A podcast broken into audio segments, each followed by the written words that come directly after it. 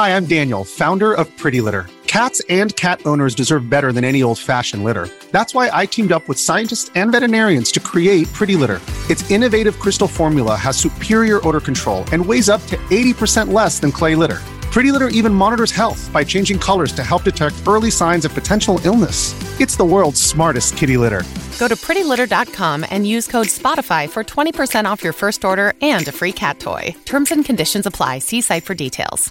So that's a full show. But first, we're going to talk a bit about, you know, the whole uh, vaccine things that are going on everywhere. New York will become, for example, the first major U.S. city to require proof of COVID 19 vaccination for customers and staff at restaurants, gyms, and other indoor businesses. The announcement is the latest in a string of initiatives aimed at encouraging more residents to get, you know, vaccinated as, as, as the Delta variant spreads. Here in Canada, uh, the voices calling for a passport system seem they seem to be growing a lot stronger. Dr. Bonnie Henry was asked yesterday about whether BC would look at a passport system for restaurants and in, indoor businesses like they're doing in New York. Here's what she said. Yeah, so there's a number of different things that we we have in our communities, as you know, and we do recommend that people um, take precautions, and that uh, particularly if you're not immunized, uh, the, those settings are more dangerous. Um, but we're not at this point going to be requiring people. There are some businesses, there's some uh, groups that are are um, making up the are making requirements that I think are perfectly valid uh, for their own um, situations where they have required that only people who are immunized are allowed to to attend. We've talked about not having vaccine passports for things like uh, access to public services, but there are some things that are not essential services where it is important that only immunized people um, get together, especially if it's in a, a, situation where we have more of the virus transmitted and in uh, settings like indoor crowded settings. That was Dr. Bonnie Henry, of course. You all know her.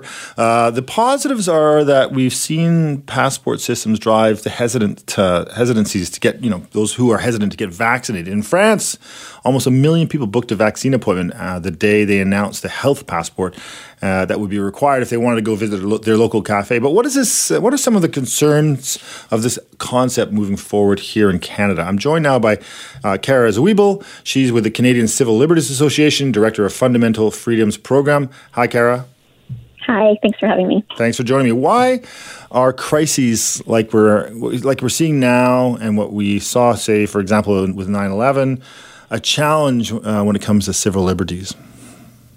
Well, you know, this is a, a time where I guess we're all, um, you know, at a heightened level of concern in terms of, of, of health and safety, and um, and those are, you know, important goals and objectives that the government wants to achieve and carry out. They want to keep the population safe, mm-hmm. um, but you know, the, the question is sort of how do we balance mm-hmm. that that desire with um, you know the constitutional rights that we have, and um, you, you know, and also think about whether the changes that we make now because we're we're in a a, a really difficult situation mm-hmm. might sort of just stick around and become part of our new normal. Right. I mean, I think that's the case. Certainly, in, you saw it in the United States, but a little bit here after 9-11, that some of those rules that became went into being stuck around. Um, and I sure. think that the people, you know, I'm not saying we shouldn't trust government, but why do governments immediately jump to this policy, to these policy changes that seem to often infringe on our rights when we maybe there's different solutions to deal with a problem that they they're they're challenged with. Yeah, I think we, we've definitely seen, um, you know, a lot of instances during the pandemic where um, where sometimes the policy is something that um, it, it it gives people a good sense that they're safe or it gives people, you know, that, that sense of security, but mm-hmm. may not actually be well tailored to, to really achieve safety. And, um, you know, and I, and I think there's, um, of course, now we're in a situation where we, um, things things have improved, and we really don't want things to go back in the wrong direction. And so mm-hmm. um, that's another thing that I think governments are saying. Look, we you know if we if we want to avoid this, here are the things that we we need to do. But you know, again, I think we have to question whether that's a, a true choice or whether those are there are some false dichotomies kind of operating there. Is the, the longer the crisis, the bigger the challenge when it comes to liberties? Um, I mean, this one is really, I think, unique um, in so mm-hmm. many ways, and um, and it's it's also evolving, right? It's just it's just constantly changing, and so um, the, the nature of the virus is changing, and mm-hmm. Um, the, the nature of um, you know the, the evidence around um, the effectiveness of certain measures is is evolving all the time. So um, I think that does make it um, more challenging than than it might otherwise be. Mm. On the surface, though, a vaccine passport seems to make logical sense. So, what's what's your what's your concerns with this this this concept of a vaccine passport? Yeah, so I think I mean as the discussion about this has also sort of evolved over time, I think I think it, it people at different ends of the spectrum have maybe gotten a bit closer t- together, but um, the initial concerns, you know, about the idea that you know maybe you'd need proof of vaccination to sort of access any public place in society, um, is that it, it first of all undermines the idea that um, that this is a personal choice that we make, that it's mm-hmm. something we do voluntarily. The more um, the more restrictions we put on people who are not vaccinated, the more it starts to seem like it's not truly their decision whether to be vaccinated or not. So, so there is uh, a concern there that you know what is supposed to be an incentive starts to creep into the into the region of sort of um, uh, coercion. Um, there, there's also concerns about discrimination for mm-hmm. um, for people who cannot be vaccinated for health reasons. You know, are we going to um, make exceptions for them? How are we going to um, how are those exceptions going to operate? Right. Are they going to have to disclose a bunch of personal health information to benefit from those exceptions? Um, what about people who have religious objections or mm-hmm. conscientious objections? Um, you know, um, the, the health issue is probably something that would be um, caught by our, our human rights um, statutes. So, you know, the provincial human rights code will say that you can't discriminate in providing a service to someone based on a, a disability. And I think if you have someone who, who for a, a health reason cannot be vaccinated, that mm-hmm. you're at risk there of, of crossing into that line of discrimination. Okay. Um, and then there's there's privacy issues. You know, we're talking about um, letting a whole host of different actors in society collect this personal information. Right. And there's certainly ways to kind of mitigate those concerns and, and make things less invasive, but um, this is a, a, new idea, and uh, the idea that you have to share sort of personal health information with, you know, the bar, bar, a bartender at a, yeah. a nightclub yeah. or something. Well, how, how do you? Yeah. I mean, you're not opposed to this concept completely. So how do you? And how does the how does the organization sort of think there's a way to I mean, I mean, do this, make this work? You know, in general, I think we it's not something that we we support. Um, it's okay. It, there are. I, I understand sort of the the the concern that um, that some people have expressed that this is something that governments need to to deal with, and mm-hmm. and in some places where it's being left sort of to to private businesses to kind of try and navigate that that puts them in a very difficult position. So I'm I'm sympathetic to that concern. Um, I think in, in Quebec, I mean, one of the things that they've said that they're going to do is um, that, first of all, they're not going to institute this until um, everyone has had access, you know, access to the vaccine. Everyone who's eligible has okay. had an opportunity to be mm-hmm. vaccinated. So I think that's an important safeguard. They've also said that this is something that they'll do only if sort of the, the epidemiological situation warrants it. And I, again, I think that's a good um, that's a good safeguard. I, I still want to know what that means. Mm-hmm. You know, mm-hmm. I, I think the governments need to be clear about what is it what is it that triggers the use of something like this, and what is it that tells us that we no longer need to use it if we're thinking about this as as a temporary measure. Uh, because you know, in, in Quebec, we saw with the curfew, for example, that um, the curfew was prompted by um, hospitals being overwhelmed and a concern about hospital numbers. But then, long after hospital numbers decreased, the curfew remained in place. Right.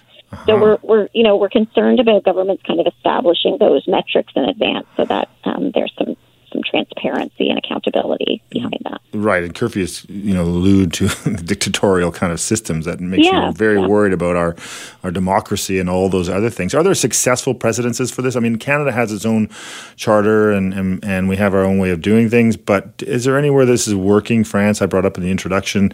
Uh, how do we how do we find a way to make this work, or is it is it just too risky yeah. and they'll just end up having lawsuits all, over the years? Uh, I don't know. I mean, like I said, I think we've sort of gotten closer to um, the two ends of the spectrum have gotten closer. So I don't think anyone Okay. now is seriously suggesting that we would require proof of vaccination to access um, essential services. Although um, education is becoming one that people are talking about, and to me, that's that's a concerning development. Um, the you know, to, to say we're going to use it in these discretionary settings if if certain conditions come up, I, I think that's um, it's a bit more targeted. Um, but but I still think you know it it doesn't. Um, it, it's not sort of clear exactly what it is we're we're trying to uh, accomplish. And again, I, I worry a little bit that this is about making people feel safer rather than um, truly making people safer because Right. the, the unfortunate reality is that you know you can be vaccinated and, and still um, carry the virus and still transmit the virus although the, the evidence seems to be that you know the risk is much lower. So um, you know I think we should be thinking about other options like rapid testing for some of these high risk places. Um, that that's probably a better um, metric than just you know proof of vaccination. Um, but but also really it's about you know deciding is is this so different from everything else that we're going to really fundamentally change the way our society works? Because this idea that you you sort of have to prove, um, you know, your, your safety to access, you know, everyday places is it is a radical change to the way we do things, and I, I think we need to think carefully about whether that's a path we want to go down. All right, Cara, I appreciate you uh, joining me today. It's very interesting, and we'll continue to follow this uh, with you and, and appreciate uh, your hard work on this. Thanks for having me. Welcome back. Welcome back. I'm George Affleck in for Mike Smith, and I want to always encourage you to call our buzz line throughout the show on any of the topics we're talking about. 604 331 2899 is our buzz line. 604 331 2899. You can also email me, george at cknw.com. If you have some thoughts or ideas, feel free to email me. So uh, people were um, skeptical, to be honest. Uh, skateboarding has been successful new event at the Tokyo uh, Olympics this year. Surfing, sport climbing, and karate are also brand new. So if we had to gaze into our crystal ball and predict another new sport for Paris in 2024. Could we see the debut of esports, you know, like video games, on the world stage? Our show contributor John Jang has more. Hey, John. Hey, good morning, George. As we're heading towards the final weekend of the 2020 Tokyo Olympics, I thought it'd be a good time now to re examine the possibility of esports one day joining the likes of skateboarding and surfing and eventually making its debut at the Summer Olympics. Now, before I go any further, I can already tell you're rolling your eyes, you're already skeptical at this idea. So, Here's John Pan, the operations lead and strategic planning for Facebook Gaming, discussing why esports should be in the Olympics in 2024. Here he was at a TED Talk session in 2017.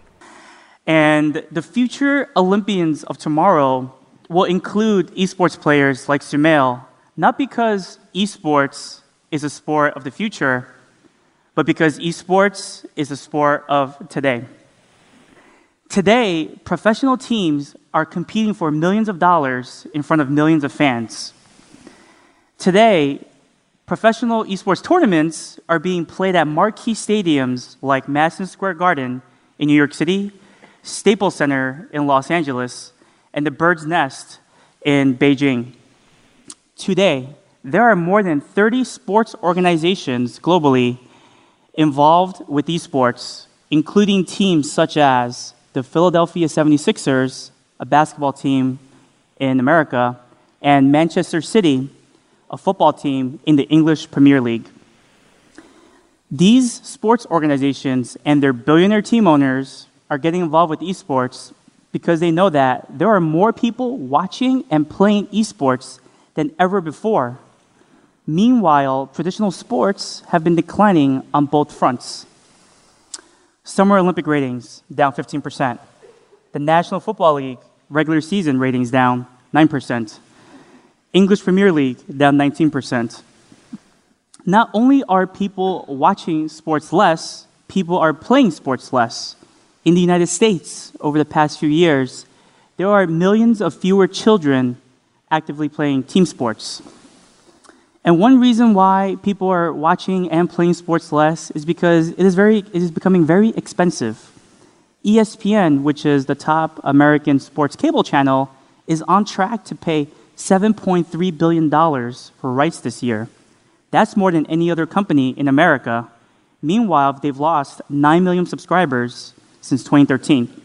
If you're still not convinced, then consider how the top players in the world are treated exactly like any other celebrity athlete.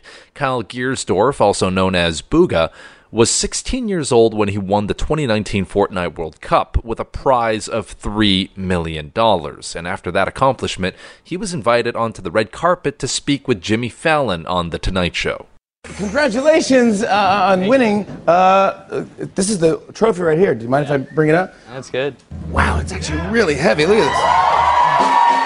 Yeah. Really set right there. That's really heavy. Yeah. Uh, wow, what a great, what a great trophy.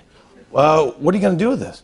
Uh, probably hang it up somewhere or like put it on like one of my You desks. hang this thing. It's a hundred. Nah, I can't. Hang. You got to lean it to get something big. It- I'll hang It's so heavy. You got to build a whole new room around it. Uh, I'm going to put this over here just for now so I can see your face because it's giant. Um, uh, explain this to me. How, how does it work? What goes into it? Because I, I think people think, oh, you just play video games and you won. It's like, no, I think there's, I, you put a lot of work into this. Yeah. Am I right? so like long practice every day. Like every day I wake up, gotta like warm up my hands for 30 minutes. Then I gotta pretty much like, you know, play, warm up my hands by playing like Fortnite creative, stuff like that. And wait, so wait, walk me through your day. So what time do you Okay. wake up? we talking school day or weekend? Let's, let's, let's talk weekend. Okay. Yeah. Uh, maybe like 12, 1, around there. Oh man, I want I want to be you so bad, dude. I'm really I'm so jealous. I'm so jealous of you right now. So you wake up at 12 noon, yeah, and you know, before you warm up your hands, what do you do? Yeah. So What do you eat? What do you eat at 12 noon? maybe have a banana. Yeah, okay. that's about gotcha. it. All right, I like banana. Yeah. So you get that, but then you get you get in, onto the game. You start playing immediately or no? Uh, yeah, I like get on, warm up with that, and then I go into like a call, talk to like my friends and all that, go over strategies, and then Do you play just strangers? Do you play with like a like a? no, like a team, like team. friends and stuff like that. Yeah, Yeah, you're on a team now. What what is the name of your team? Sentinels, Sentinels. Yeah. So you get on with those guys, and you it's Monday through. It's every day, or what is it? pretty much. Yeah, it's like my job. That's a wow. And did your parents? I know they're proud of you, but at first were they like? I mean, yeah. But at first they got to be like, "Hey, we got to talk with Bugha." You know, yeah. Let's go. What is Bugha from? uh, my grandpa gave me the name when I was like a baby. He used to say like booga booga booga, and I used to laugh. Oh no way! That's where I get it from. Hey, good for that. I love grandpa. I love grandpa stories. Uh, uh, so your parents go, okay, well, this is fun, but you got to get working over at like 7-Eleven or something. You got to get a, you got to get a job. Yeah, so like pretty much when they found out like I could actually do this for pretty much a job, like was when I pretty much got signed to the team and all that. But before that, I just did like little competitions and made like a little bit of money off that. Like, how much money did you win the first competition? Hundred dollars. Yeah, nothing. Yeah, nothing. I mean, sixteen, a hundred dollars. You must have freaked out and said, "Mom, Yeah. Dad, this is something I can make money." And they're like, "It's only a hundred dollars, but that's a lot of money." to me, it was at the time because like To me, it is now. job. Yeah, I mean, well, a hundred dollars. So you win a hundred bucks, and then you go, "I can do this." And of course, this can't be a one sided decision, whether it's esports or surfing or baseball. The IOC needs to give final approval before anything is allowed into the Olympic Games. On that front, here's IOC President Thomas Bach at the Esports Forum in 2018 talking about that very possibility. We feel the same passion uh, for your activity as you feel the same uh, passion uh, for for our uh, activity. And there um, as i think uh, uh, mike said uh, before uh, if uh, there we get uh, some uh, reasonable uh, people together and to see what we can build together uh, through this uh, uh, passion, then uh, many things uh, should be should be possible, and we we sh- should be able to create uh, synergies. When you see what the numbers say, when you hear what the experts suggest, to me, it looks like a matter of when and not if esports will eventually join the Olympics. And with dwindling television ratings as younger audiences get more and more involved in the world of streaming, this eventual partnership might be the perfect remedy for the Olympic Games.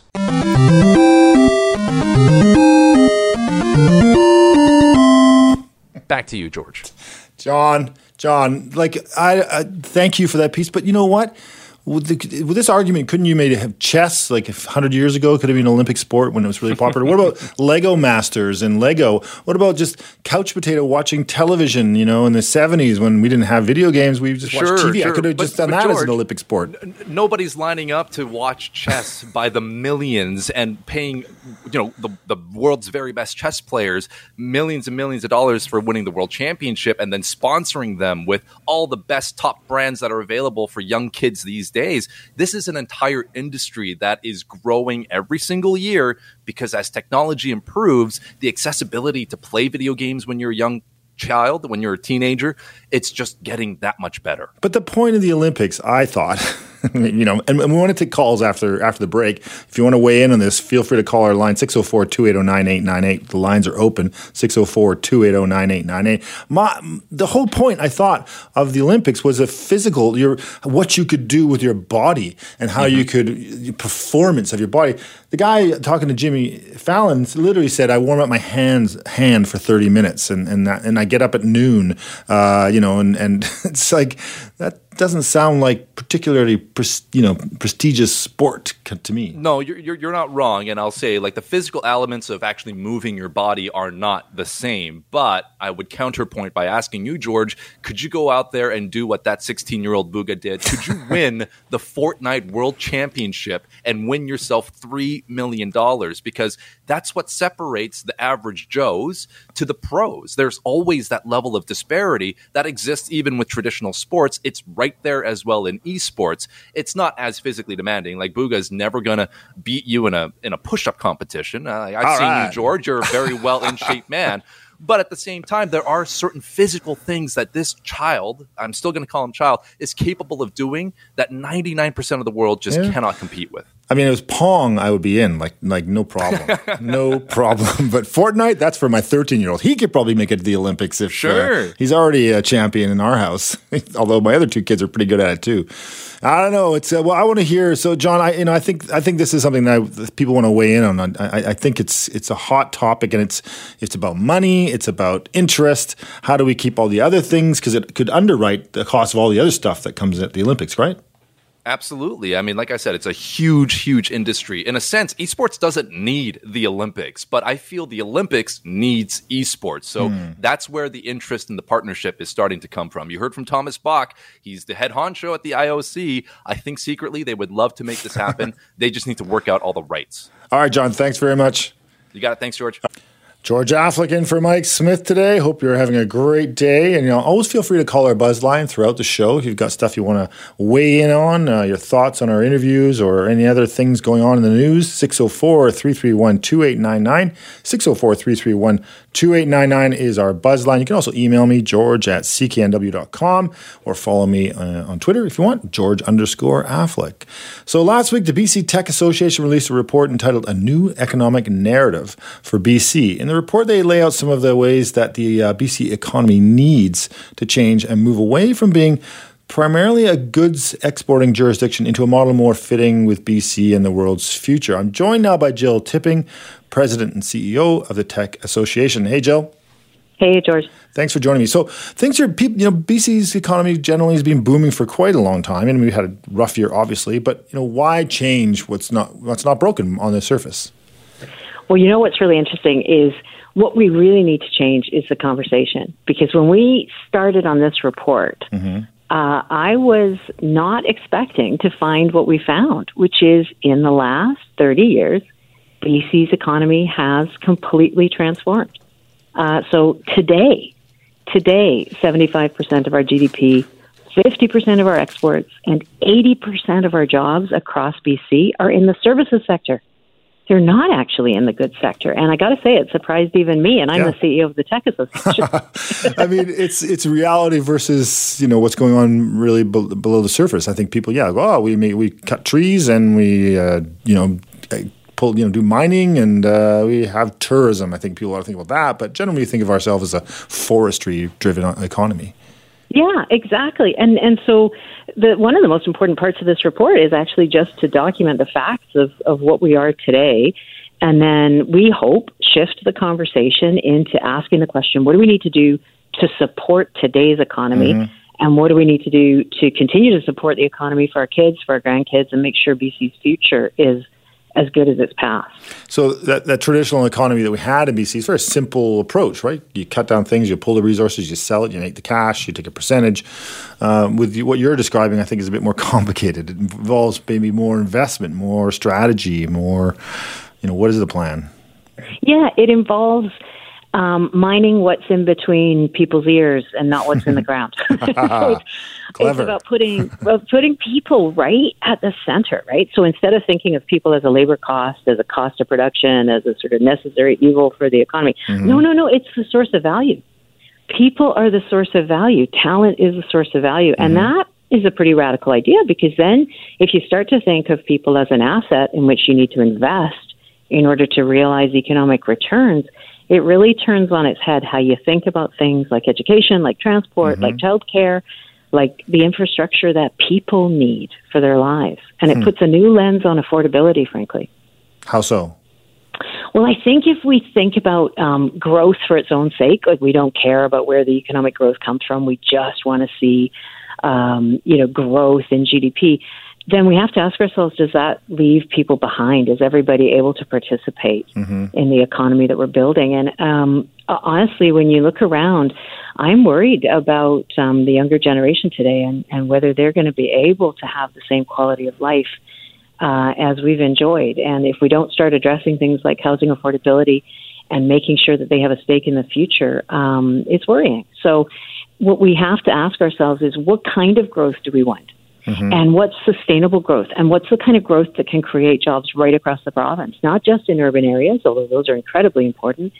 And what are the skill sets that people need, no matter what industry they're going to work in? We know that they're going to need a lot more understanding of technology and innovation. So let's give them that. Mm-hmm. Let's not leave people behind or create situations where people don't have a pathway to get into a sector or they don't know how to uh, upskill themselves mm-hmm. mid career. There's there's solutions to this. And if we can start having the right kinds of conversations about what we need to invest in and how we need to deliver that, then we can deliver a good um, future for BC. What I'm worried about is we're having, well, basically, we're driving down a highway right now in a car at speed. I like mm-hmm. to think it's an electric car, but that's me.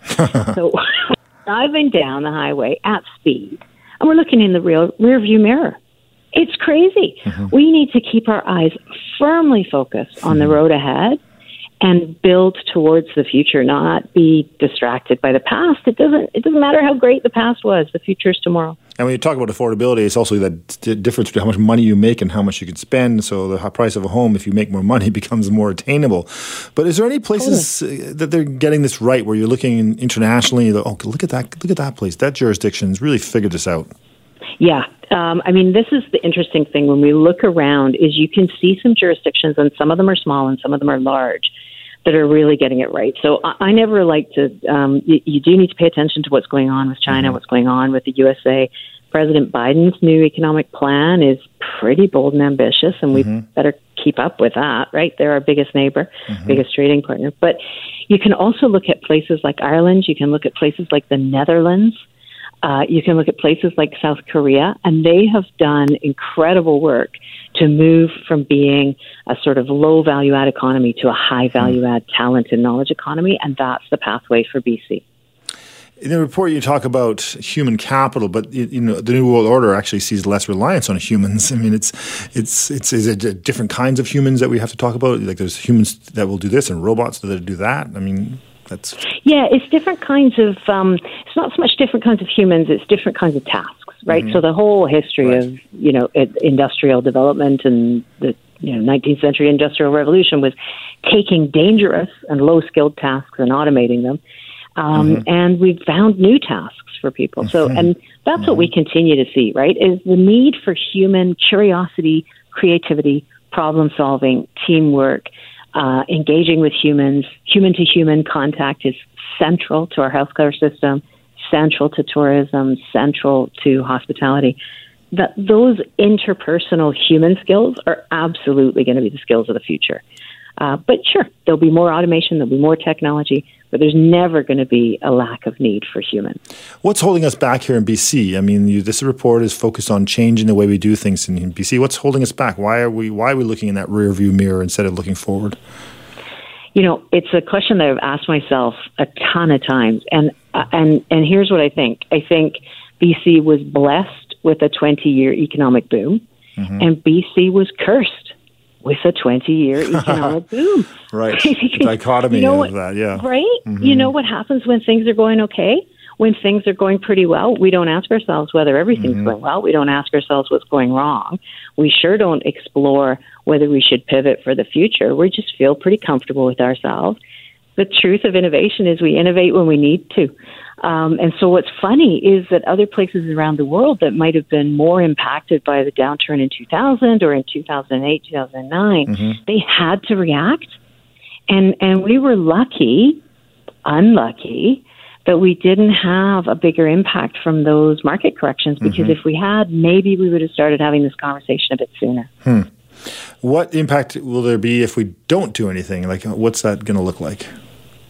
Well, that's sort of like um, I was watching the Olympics. I've been obsessively watching uh-huh. the Olympics, and I was sort of imagining what if someone said to you, you know, tomorrow, uh, "Hey, guess what? You got a free ticket, and you can compete in any Olympic sport you like." Um, you'd uh, first of all be delighted, and then you'd be terrified, right? because everybody else has been training. mm-hmm. Yeah, it's like I've had dreams like that, and nightmares. I think actually go right? So everybody else has been working on this pretty intensely mm for 10 or 20 years. So the most important thing that BC needs to do is wake up and start having the right conversations. We can absolutely do this.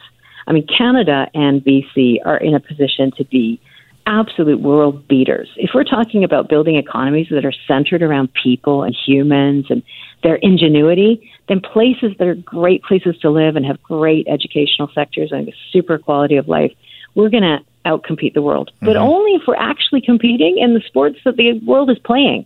uh, yeah, okay, keep that Olympic metaphor going. So, what do you do though? You're, are you talking to the leaders here? You got a new government, like with the you know, NDP government here has got four years to, to do some things. What what are they saying when you meet them in your role as the CEO of this organization? Well, they've been very open to feedback. So that I'm really grateful for that. We've had multiple conversations in different venues to give them the feedback and give them the data. Mm-hmm. Um, we're uh, issuing this report in part because we want it to be an input both to the economic plan that Minister Kahlon's developing and uh, mm-hmm. the next uh, BC budget that's coming next spring. Okay. Um, and we see a tremendous opportunity to advance what the NDP government has said they're focused on um, building a great economy uh, and a stronger economy for all of BC, but we have to do it by focusing on technology and innovation, focusing on skills and education and talent development, and most importantly, we urgently need to start capturing data about today's economy. We need to capture better data on the services economy and the tech sector and, and not just obsess over the detail of the data that we already have that we've captured on the 20th century economy. Yeah, because I think those numbers you said at the top are surprising to a lot of people, and I think that needs to be, you know, politicians need to be reminded of that, and we as a public need to be reminded of that, that it, it has changed, and we need to think about that. So thanks totally. for yeah, thanks for joining me, Jill. Very interesting. I appreciate your time. No, my pleasure. Thanks for having me, George. George Affleck in for Mike Smith. Hope you're having a great day. And yesterday, Ontario revealed their plan for the uh, return to school in the fall. Face masks and coverings will be required indoors for students in grades 1 through 12, and on- online learning will be an option. Sounds very familiar. They'll also be in cohorts throughout the day for learning. Here in BC, our plan for September is basically back to normal come fall though the mask requirements have uh, yet to be decided on. Bonnie Henry, Dr. Bonnie Henry was uh, asked yesterday if BC had any plans to change the back to school protocols in light of the Delta variant. Yeah, and, and currently we don't. And obviously, we're continuing to work with our provincial committee on on what are the things that we need to have in place to make the school year as normal as possible for children. We know how challenging this past couple of years was uh, past school year was, particularly um, how important it was for school families and the school community for children to have in school uh, learnings. And we are committed to that again this year. That was, of course, Dr. Bonnie Henry speaking yesterday about BC's back to school plan.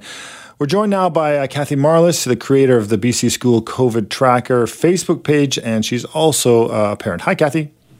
Hi, thanks for having me. Yeah, my pleasure. So, what are your thoughts first on what uh, Dr. Henry just uh, stated? You know what? I, I'm frustrated. I'm incredibly sad that we keep having to have this conversation. Mm-hmm. We shouldn't have to be talking about this anymore. The fact that um, schools are still considered this sort of safe haven is not a reality. And now with the Delta variant, which is kind of running rampant like wildfire in the interior of BC, and we can see what it's doing across the United States, that kids are the ones at risk right now. It's a very different playing field than when mm. we started school last September, where the at risk population were our elders and um, you know, in different age population, and, and our kids were not sort of targeted as a high risk you know, group. Mm-hmm. Now they are the ones that are not protected, especially 11 and under who are not vaccinated. And there's a lot of high school students who not, who can't get a vaccine for a variety of health reasons and, and family members in their households. So we have at-risk people with a very, very transmissible virus that is this variant, as we know, is more transmissible than the original strain and and makes people a hell of a lot sicker. So this is just mind-boggling to me you know what they're doing in Ontario. Sound it looks a lot like what we had as of last September uh, here in BC, and so they're sort of uh, obviously a different approach. They were much more strict back in September, probably closer to what you would have liked to have seen. But uh, you know, what are you asking that we stay with what we did last year and continue on with that, or even or, go, or be more strict? I think it should be more strict. I think that we did the bare minimum. It took Dr. Henry until April of uh, of just this past April to mandate a mask. It took seven months to get that change um, and that protocol. So yeah, I'm expecting much more stricter measures because again, the target group of at-risk people are the students, mm-hmm. and they were the ones that were actually. Um, there was a leaked data from Fraser Health last year that showed that it was actually the kids that were bringing in the virus, not the teachers, not the adults. The kids mm-hmm. were the ones bringing in most of the virus into the schools we know kids get this virus, we know they transmit it, and we know they get sick. You know, they may not, they may say they don't get as sick, um, or the, the mm-hmm. seriousness of the illness is not as severe as some adults, but they they get long COVID, and I know the UK is opening up all these long COVID kid clinics for a mm. reason.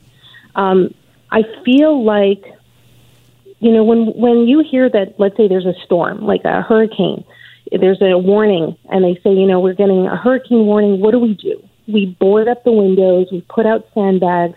We do that to protect our investments, our businesses, our homes. We hunker down, we keep our families safe. And I don't know why this is any different. We know the storm has the potential of coming, that it's coming. It's already here. And we have the safety precautions that we, the layers that Dr. Bonnie Henry talks about all the time. We have these layers, but we're like, eh, we don't need them anymore. We're not going to use them. Makes no logical sense. All right, and Kathy. If that storm yep. doesn't come, let's say it changes course, and we go, great, we can take down the, those protections now because okay. the coast is clear. Or we know that we kept safe I don't know what the difference is when we know we're in we're we're headed for a mess.